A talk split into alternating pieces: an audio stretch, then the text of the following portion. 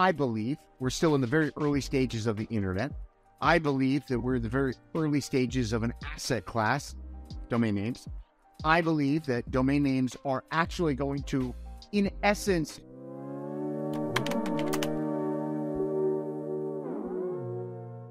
well, to dive right in, um, we'd love to know, like, how'd you get started in the domain business? And what is the story behind some of these domains that you've brought, the more profile, high, high profile ones like, you know, X dot com, Prime dot com, and Zoom dot com? You know, I'll, I'll try to give you the abbreviated version, but basically, you know, I was in university at the sort of the emergence of the consumer internet. And um, I, I remember pretty clearly sitting in a class where we were learning very basic H T M L. And the concept was basically, you know, you put this website online, and we we're bas- building these really basic text and color one-page websites. And it was like, okay, put this online, and then anybody anywhere in the world can then see this content that you've you've put out. And um, uh, you know, at that time, this is all pre-Google, and so it was there was no real clear way of, you know, disseminating this information, or how do you find the, the these websites that have been put out into uh, the ether? And so, um, you know, it was just very natural to me uh, that if I was going to, you know, first off, it clicked for me that, like, wow, this is going to be a really powerful, like, the ability for anybody to put out information. At that point, it was basically an information only, you know, write only type of web. Um, uh, that would then be available for anybody anywhere uh, to find. I, that that was a very powerful idea to me. And um, it was also clear to me that in order to participate, step one was to have a domain name. And then because this was pre-Google, because there was no discernible way to access or find content that wasn't told to you or advertised to you in some way, um, it was also clear that you wanted to have a memorable domain name. And so, um, you know, in, in, in all seriousness, for me, what I understood early on was like two-letter and three-letter dot coms, like keep it as short as possible. And, um, um, you know, and it, it was later on uh, that I, I, you know, came to really, truly appreciate the, the value of like one word dot coms, et cetera, and exact match, sort of two-word, uh, uh, big commercial keywords, like, you know, let's say car insurance, right? Um, And uh, anyway, so I started buying them, but with no, I, I promise you, it never crossed my mind for one second that these were like valuable assets. It was just a ways to a means. It was like, I want to participate in this thing. I'm super hyperactive. And so every time I have an idea, I would say, oh, let me get a domain for that. And um, and then it was much later, it was in the early, uh, probably two thousand one-ish, two, um, that one of those domain names um, that I had bought uh, uh, because of another project that I wanted to launch, um, which was uh, ibericoham dot com and, and a bunch of other Pata Negra, Amor Iberico, a bunch of other uh, domain names around that, um, that, uh, you know, I, again, brief version, but I, I, I was in the seafood business actually at the time, seafood commodity trading, and um, I was in Mallorca, Spain, and I tried this ham, and I was like, this is the best meat I've ever had. I want to import this into the U S. And then I found out it was illegal. And uh, so I basically put that that idea aside, but I had registered the domain names. And then I, it was probably two thousand one, two, something like that, three, that I was uh, driving to my office, and I heard that George Bush was going to get the first, you know, Iberico ham ever imported into the United States. And I thought, you know, somebody did it before me. And um, I found the importer, and uh, uh, I, I actually called him just because I wanted to buy a ham. And he was like laughing at me, you know, look, I'm sold out for a year, eleven containers. You know, these things are about, you know, eight to ten, twelve thousand dollars per ham. Um, I think it was the most expensive meat in the world at the time. And anyways, just in talking shop, uh, came up that I had these domains, and it was very evident that he wanted them. And I had no idea what to even say that these things were worth or my price. And so I said, look, I, what I really want is one of these hams. And, you know, the guy had literally just spent five minutes laughing at me and telling me how there's a one-year wait list and there's no chance. And he says, done. You know, ham is yours. And I was like, well, I want it from George Bush's container. I want it from that first container. done. And I was like, wow, that was too easy. Uh, you know, uh, so I just threw out like the first number that came to mind. I was like, hey, I want five thousand dollars. He was like, done. So the guy did it. You know, at that time, I didn't even know how to do a domain transaction. I just took him at his word. I transferred him the domains, and, you know, I, I got lucky that he actually followed through and he sent me the check. Guy couldn't have been nicer. He sent me also, uh, which was not part of the deal, but he sent me a case of really good real hot wine. He sent me, you know, carving set with a special knife and the whole thing. And uh, he was clearly very happy about the deal that we made. And, um, you know, I, I obviously realized that I probably undersold the domains. And, uh, but I was also quite happy with the deal that we made. Um, but over the course of the next month, while eating my, you know, eight or ten pounds of Iberico ham and drinking my Rioja, um, it occurred to me that everybody in every single business is going to want or need their domain name that, that, that, that sort of corresponds to the business. And so um, I uh, I then sort of backed up the truck and doubled down, and I, I started buying up everything I could. Now, at that point, I wasn't registering these domains. I started buying them from people uh, who, who just didn't understand what they might be worth. And, uh, and I literally just took like a dictionary and was just contacting the owners of every keyword known. And then, uh, uh, you know, quickly ran out of money and um, uh, realized this was a very cash-intensive uh, exercise. Um, and, you know, there was no real liquidity for these things. And so I was way sort of, let's say, ahead of the curve. There was no market for them, so to speak. And, and if there was, it wasn't very, you know, it was a very shallow market. And so, um, you know, once you bought these things, it was yours. And you, you were going to sit on it until, uh, you know, you found that perfect end user. And so, um, yeah, it, it was cash intensive, and I didn't have any cash flow coming from the business. And I was, you know, still running a full-time business. And um, I then uh, basically realized that I need to create cash flow. And the way I was going to do that was playing matchmaker between the people that had these assets and the people that I thought what would want them, even if they didn't know it yet. And so uh, that's what I did. And, and I started sort of just as a side gig, brokering domains. And, uh, you know, obviously at first it was sort of low to medium level domains. And then, uh, you know, long story short, there's a variety of reasons, but I, I you know, I actually uh, went full time into the brokerage business.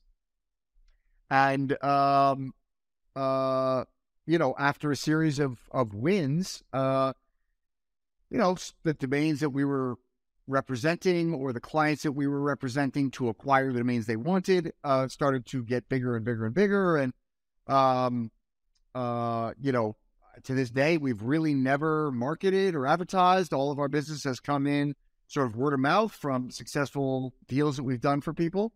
And, um, yeah, through that, we've sort of just become the, the go-to, um, uh, for, you know, particularly, you know, hard to close transactions, high value domain names, you know, whether people are buying or selling. Um, and that, you know, led to some of the deals that, you, you know, you mentioned. Yeah. So double click into that on some of these successful acquisitions you've had, um, you know, in terms of, you know, X dot com, like what's the story behind a high profile domain name like that? Yeah, I mean, so X dot com in particular, I can't go too much into detail. You know, a, a lot of these transactions, you know, uh, are, are confidential.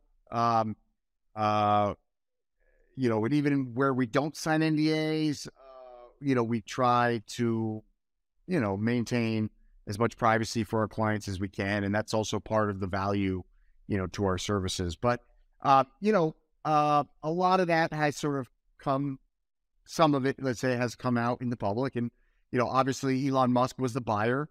Um, you know, uh, we represented um, uh, Elon in, the, in that transaction. And, um, you know, it was, uh, uh, you know, basically it was owned by PayPal. It was originally Elon's name, that it was owned by PayPal when, when you know, they sold their interest to PayPal. And, um, uh, you know, multiple iterations of management and, and, and corporate structure of PayPal later, um, they had an unsolicited, they, PayPal wasn't using the domain. They had an unsolicited offer from uh, a party that I think they maybe didn't feel comfortable selling it to. And, um, but it was, you know, an attractive offer. It just wasn't maybe the optics of the deal. And I, maybe I'm, you know, adding my own color to the deal. Uh, uh, but, um, I think the optics were probably not, uh, there in, in the way that they, the board or, or the management maybe felt, uh, was ideal. And, uh, they were looking for an alternative buyer. And, um, uh, you know, to some degree I was sort of right place, right time. And, uh, um, I, I knew that this was going to be a domain that Elon would be interested in. And so went back to them. I had been working with his team to acquire, you know, other domain names for, for the various companies. And, uh, yeah, it, uh, it was definitely, uh, obviously a fit. I'm curious, like from the founders that you've helped acquire these domains, is there any stories you have of someone acquiring a domain that was really key in their niche and then experiencing sort of explosive growth after getting that domain? Yeah. I mean, I, it's actually a quite recurring theme. I mean, um, uh, domain names, they were a funny thing. So it's, it's very difficult to put hard measurements on. Oh, well, how do we value this name? Right. And, and, and, um, you know, we double click on that. I, I've sort of come up with a thesis and, and, and a methodology for how I come up with a data-driven objective valuation for domain names. Um, but, you know, tangentially what I've experienced, uh, you know, sort of the anecdotal value is, is, is what you're, you know, alluding to, which is like, we see these companies, they're, they've got some moderate level of success to the point where they've raised sufficient capital or they've got sufficient cash flow that they are like, okay, we are, you know, uh, I don't know, they, they've either got an alternative domain extension that's not the .com, or they've got a prefix or a suffix on their sort of brand. And, you know, there's a variety of reasons why that over time, it's like sandpaper. It just creates friction. And, um, and it irritates, you know, founders, it irritates employees, it irritates, you know, just sort of the, the, the, the fluidity of the brand in the, in the marketplace. And, um, you know, from simple things like, you know, giving somebody your email address and, you know, they know you as, you know, I don't know, we, we did, uh, we got Galaxy dot com, for example, for Galaxy Digital, which is Mike Novogratz's, uh, very big, Um, sort of brokerage house, uh, uh, uh, uh, broker dealer and, and marketplace, so to speak, for cryptocurrency, very big multi-billion dollar financial institution. They're dealing with, you know, high net worth individuals, institutional clients. This is financial information. This is personal information, very sensitive information being passed back and forth. You know, you go to provide somebody your email address and, you know, in their case, they were using galaxy dash digital dot i o. And it was like breaking the, you know, three of the, the, the, let's say five golden rules of branding and domain names. And it was like, why you couldn't make up a worse domain name, right? And so it was like, you know, I'm, let's just say I'm Mike. And it's like, oh, you know, I'm giving my, my email address to somebody. It's like, well, what's your email address, sir? And it's like, well, my email address is Mike at Galaxy dash digital dot i o. That is a mouthful. There's a high probability of making a mistake. There's also the high probability that you don't actually exchange emails and people make assumptions. And when you are that type of uh, institution, I can tell you, regardless of what you might believe, they are going to assume that you have Galaxy, the Galaxy dot com, because you should, right? And so um, uh, there is loss of, of data. There is loss of security. There's all, all these different reasons. So anyways, back to your sort of question. Yes, I would say uh, uh, there's a large number of companies that acquired their domain name, and you can very uh, anecdotally watch their growth accelerate after having that. And there's just there's just an incredible number of reasons for that, even if they're sort of intangible and difficult to to um, you know put a a a a a, a number on.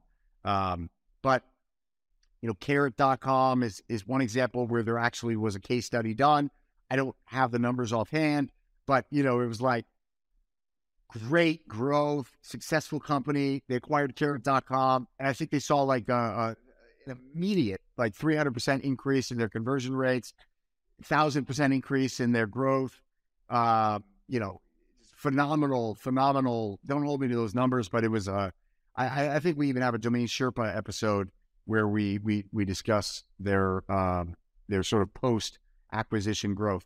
But uh, yeah, it, it's it's it's it's a recurring theme. I mean, I, what I can say also, you know, I don't think in the twenty something years that I've been doing this, um, I have yet to ever have a client come back to us and be like, you know, we didn't really see any benefit from acquiring that, or, you know, we'd like to return this domain, or, you know, we don't really, we bought this, but, you know, I, if you've got somebody else that would be a better use for it, you know, go ahead and sell it. You know, what we actually find, and, and this does happen, I'm not going to say it happens a lot, but it happens more often than you may think, um, where we, this actually happens more often when we are selling a domain proactively as opposed to on the acquisition side.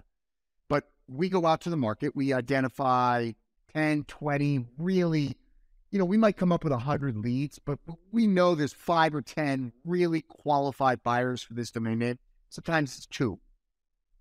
And you go out and everybody, you know, domain names are this funny thing where everybody would love to have their exact brand match dot com. They can't tell you necessarily why or what it's worth to them, but they know that everybody knows. There's nobody that doesn't have their exact brand match dot com. There's, I, I would be willing to bet there are zero people who don't own their dot, you know, their exact brand match dot com that wouldn't like to have it. They, they don't, deep inside of themselves, whatever story they've told themselves of how to accept the alternative extension or the prefix or the suffix, deep inside, they know it would be an upgrade to have the exact brand match dot com, right? But still, getting them over that hump of I'm going to spend the money to get it is, is a different story. And that is an uphill battle. It always has been. I would say we are seeing it get easier and easier as the years go by, but it is still an uphill battle.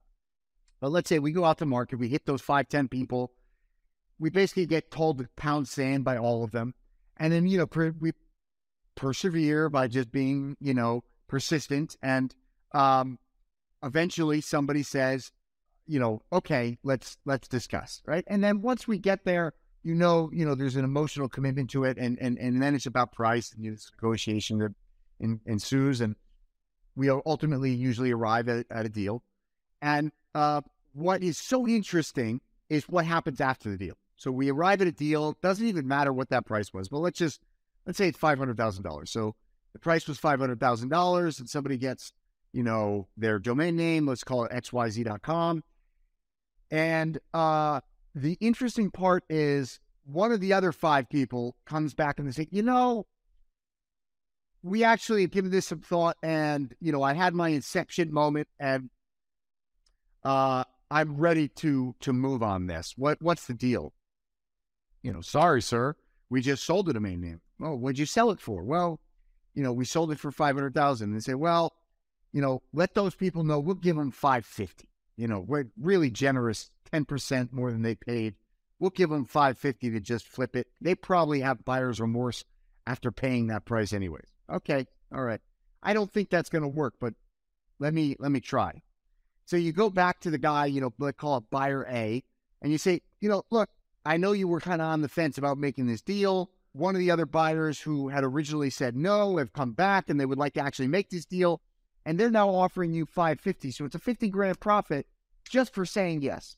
And in some cases, they haven't even paid yet.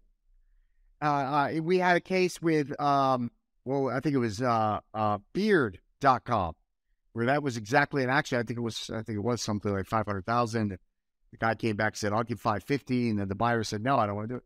Anyways, um, when, what ends up happening, and this is something I spend a lot of time thinking about, is how to value this. But is there's this post-sale value to a company. And, you know, I can tell you that that guy that just paid five hundred thousand dollars, he laughs at me when I say, we've got somebody that'll pay you five fifty. It's not even for one brief moment worthy of consideration. And you say, all right, well, six hundred. Nope. seven fifty. You're out of your mind. Won't even consider it. one million. And they might give some pause and they think, well, I'll double my money. Yeah, but, you know, this is my brand. This is my identity. You know, you're asking me to give that up for a half a million bucks. You know, and you got to understand that if it's a, if they paid a half a million dollars up front, that's a company that is, let's say, an established business that's probably worth fifty million dollars or more in market cap, or it's an up-and-coming startup with venture backing that probably has fifty million dollars in raised capital, okay? Generally, it's one percent of market cap or one percent to two percent of, of money raised. That is typically what companies and boards and, and V Cs are, are comfortable uh, paying, um, you know, to acquire their exact brand match dot com or a highly strategic, you know, domain. So, um, you know, they ultimately say, no, you know, a million dollars isn't going to do it. You know, maybe if you got to two and a half, maybe if you got to five, you know, it would be silly for me to not say yes, but I probably still won't feel good about it. And that is a recurring theme. That is almost ubiquitous. So every time, almost every time, the person is on the fence whether they want to pull the trigger and do the deal. The moment they say yes, the value in their mind goes up by five to ten X. And in some cases, it's just there is no price. Once they've gotten that shiny object on the hill, there is absolutely no price at which they'll give it up. And so it's an interesting theme to me to sort of analyze that and think about, you know, this is, I, I believe, we're still in the very early stages of the internet. I believe that we're in the very early stages of an asset class, domain names. I believe that domain names are actually going to, in essence, replace the commercial real estate space. And I think that we're, we're, we're seeing an acceleration there. Um, you know, I think a lot of the same principles are ultimately going to apply. And I think that, um, you know, we just don't have a well understood methodology for valuing these things. Um, but I think that we will.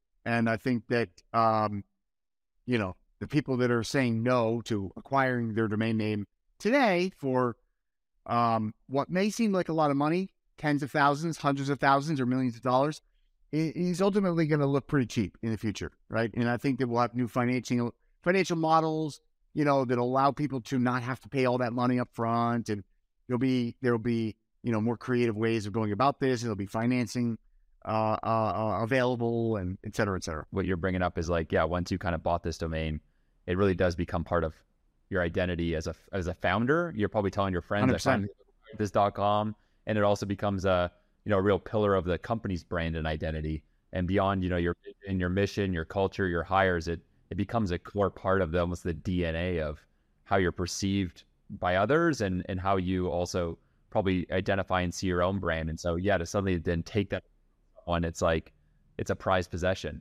Um, I was talking to uh, my good friend, Dan, who I won't, uh, I'll leave anonymous though a bit. Um, and uh, I think this is a common thing that entrepreneurs bring up. You know, uh, Paul Graham, I think, has this rule with startups in Y Combinator where it's like, you know, our strong recommendation to you is that you go and get the dot com. We have never yes. seen a successful company without the dot com. So yep. you know, when you're putting a name, get the dot com. And my good friend Dan was looking to rebrand his company and had all these names he had put into a Notion document. Um, and I, I had asked him, like, okay, so which of those do you have the dot com for? Like, that's available, do you think? And he's like, oh, I hadn't even thought of that. Um, and I brought up, like, based on what I know, that's definitely something that, like, you know, you've got these names that you think are interesting. Which of those dot coms are in the realm of availability for you? And yep. then we shortlist that list based on, you know, names that you like that are relevant to what you're doing, dot coms that are available, and then pick what's right. What's your kind of perspective on that when founders are actually coming up with a name for a brand? My, my thinking on this has evolved. Um, you know, I, uh, I love that article from Paul Graham. I, I know exactly, uh, uh, uh, I, I, I even, I generally would know the title of the article even, but I, um, I, I think that we are in this rapid iteration world in technology. And what I mean by that and what that implies for branding and domain names is that there are a lot of great ideas. Some of those ideas are probably better off as a feature on something else. Some of them are full-fledged businesses. I think it's wonderful that we have this nursery of um, of, of startup creation and, and, and, and, and technology creation and business creation. And Not all of those things warrant going out and spending the money to get your exact brand match dot com.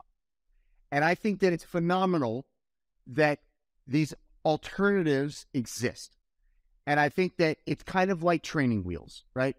Um, you get an alternative extension, or you add a prefix or a suffix, and you start building your business, and you get, you know, product market fit, and you get an M V P, and you raise a little bit of money, and you have proof of concept. And then, you know, you have at least like a vision of, we've got something here. We've got a sustainable path. We, we have a clear path to either profitability or sustained growth, or, you know, what have you, something that warrants taking a longer term view of your company.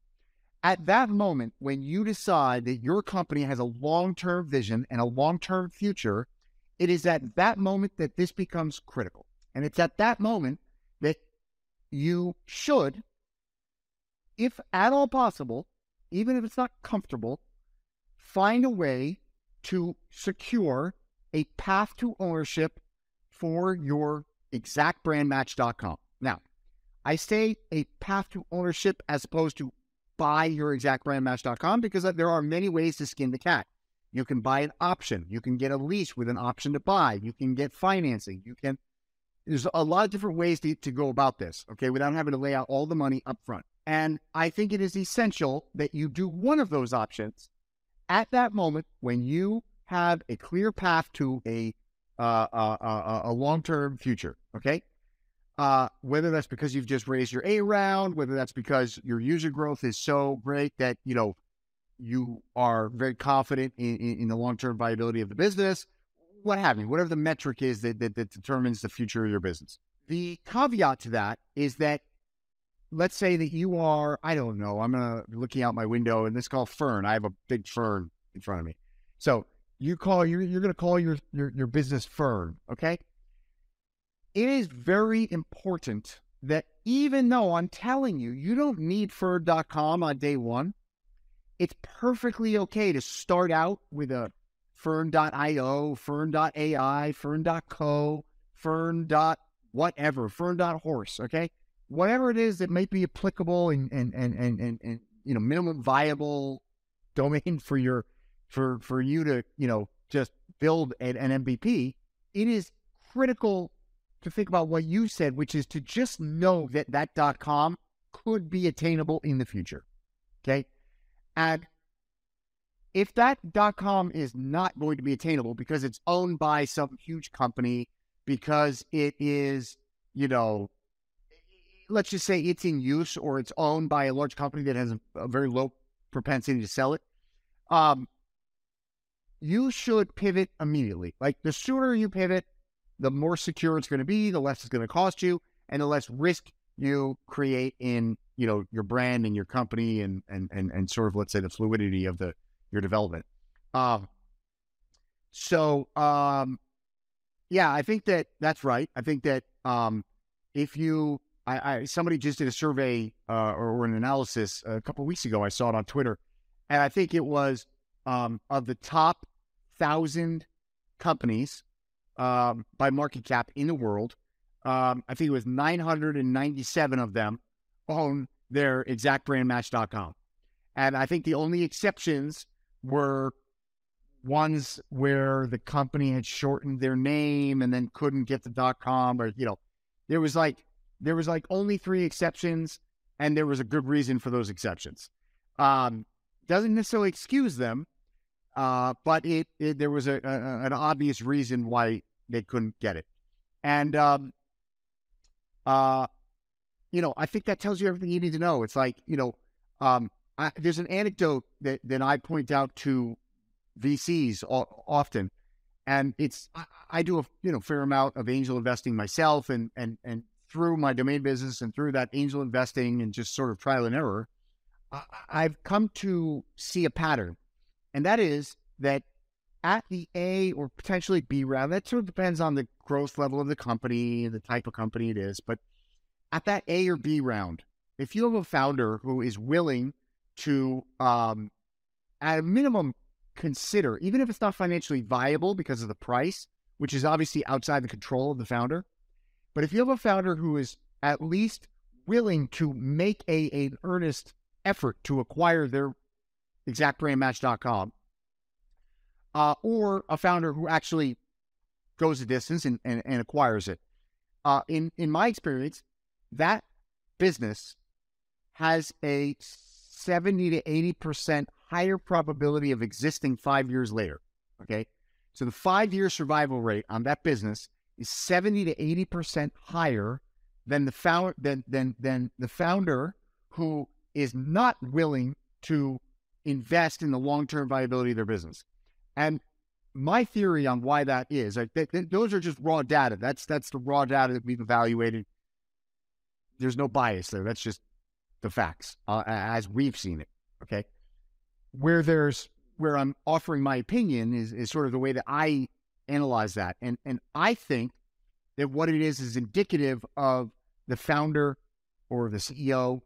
Um, I think that it tells you whether or not they are emotionally invested in the long-term viability of this business, or if this is a ways to a means for them. If this business is, I don't want to call it a cash grab because that's not necessarily fair. Being a founder is hard no matter what your, your motivation is. But they are maybe not looking towards building a business long-term. They're looking to build something to flip it or build something to, you know, just cash out in some way, right? They, they, they've got a short-term or a medium-term vision for that business, not a long-term vision. And, and sometimes that's okay, right? But, um, I, I mean, I think, you know, of the businesses that don't fail, I think it's like eight out of ten of them turn into an acqui-hire, right? So um, it's not necessarily a bad thing, um, but it is, I think, worthy of note, and I don't think that it's a metric that anybody else in the investment world is using to evaluate founders and, and startups, and it has held true for me.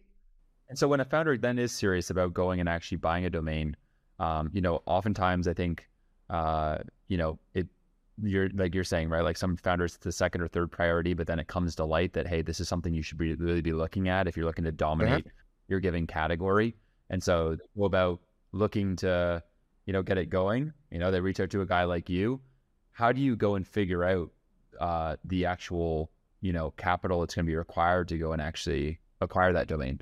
Yeah. So, so generally speaking, you know, we're going to offer some guidance up front, right, about what we think that the value of the name is. And, you know, part of that is just to double check that they've got a sufficient budget for the domain name that they want to acquire.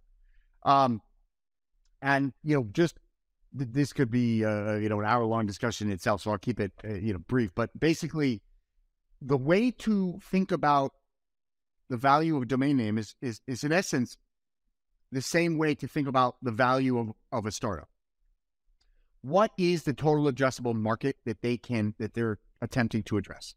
So, um, you know, the T A M of the domain name can be thought about in terms of use in commerce and use in culture of the word, words, or acronym to the left of the dot, okay?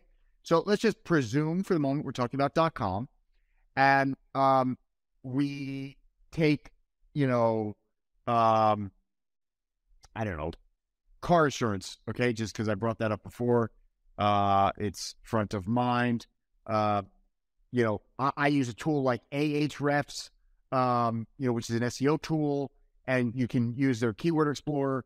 And, you know, you type in something like car insurance, right? And so we've got, uh, in the United States alone, six hundred fifty-seven thousand exact match searches per month for car insurance. That's massive. That's a lot of search, okay? Um, so six hundred fifty-seven thousand people every single month go to Google and type in car insurance. Uh, the average, so... In, in, if we're looking at use in commerce, I would say that the most important way to measure use in commerce is Google search, okay? Google is, I don't know what the market dominance is, but it's eighty, ninety percent of search, right? So um, you're, you're basically addressing the whole search market by using Google's numbers. Um, they're also sort of the most transparent, uh, although less so today than, than they used to be. But, um, you know, you've got car insurance, right? The exact match, six hundred fifty-seven thousand. Then you've got car insurance broad match, which is sort of with other words included in that search query, right? Car insurance quotes, car insurance uh, uh, in, you know, I don't know, Nevada, uh, cheap car insurance, car insurance for a sports car, car insurance for a, uh, uh, you know, I don't know, car insurance companies, right? There's all these different broad match searches. And that long tail has sort of a diminishing return, but it is still very important. Um, and um, uh, we then take that and, and, you know, we have a certain weight that we apply to the search. We multiply that by what is the average cost per click that advertisers are paying to Google for this keyword, in this case, forty dollars, right? And then we extrapolate that out by a reasonable business multiple, right? So what would it cost, you know, over what's the period of time that, it, and, you know, your average business is going to evaluate a capital investment, right? So if they're going to buy a building, if they're going to buy a piece of equipment, what is the, let's say, depreciation life of that expense? What, what is the, the lifespan that they are evaluating that in? You know, I like to be very conservative, uh, particularly because this is not a common, uh, well, it is common, but it's not thought about commonly, right? So I use three years generally as my multiple. So we say uh, uh, thirty-six months, six hundred fifty-seven thousand exact match searches a month. You know, each of these things has a weight, right? Uh, forty dollars a click. And that's going to get you roughly eighty percent of the way there to um, what is the value in commerce for this keyword, right? And then we look at culture, right? And so culture, you know, we look at trademarks, we look at social media handles, we look at social media hashtags. We look at uh, search on YouTube. We look at search on Facebook. We look at, you know, a, a whole bunch of a host of other factors. Um, and, you know, we put use in culture uh, at a much lower weight than we put use in commerce. Um, and then, you know, we look at other factors like the age of a domain, the length of a domain. Are there viable um, competing alternatives, right? Because in any negotiation or, or, or assessment of, of value, the, what's the next best alternative? And um, uh, and then, you know, we come up with, with a, a, a very data-driven approach that is what I say is an objective value. And that is an objective value that I don't think is, you know, I don't think anybody can argue with it, right? Which is, I, I believe, part of the reason for my success is that I was the only person evaluating domain names in that way. And that allowed me not only to acquire domain names that I clearly understood were undervalued, but it also um, allowed me to provide really good guidance that people in business could understand and use as an outline to measure whether or not this was going to have a payback period for them. And um, yeah. And so for those founders that are then, you know, looking to acquire a domain, need some help with it, what's the best way to, for them to connect with you guys to, you know, go about kind of getting a value on that domain and, and get getting it? Yeah, I mean, media options dot com uh, is is our, our primary website. Um, we've got a whole host of other businesses, um, but uh, media options dot com, uh, you know, uh, uh, contact us on the contact form. Um, you know, I'm also active on Twitter at Andrew Rosner, R O S E N E R. And uh, yeah, those are probably the easiest ways to get a hold of us. Beauty. Well, uh, no, appreciate you uh, coming on the show here, Drew. It's been a lot of fun chopping it up and excited to uh, continue to collaborate offline. And uh anyone that's looking to get the domain, get the .com, highly recommend Drew. He is uh the godfather of this. Has helped me enormously over the years, and um you won't regret it. So thanks so much for being on the show, Drew. People tend to go after these really really small niches, which causes them to struggle to generate create a business that generates a million, two million, five million, ten million. The biggest that's the biggest mistake that I see people making. So if you can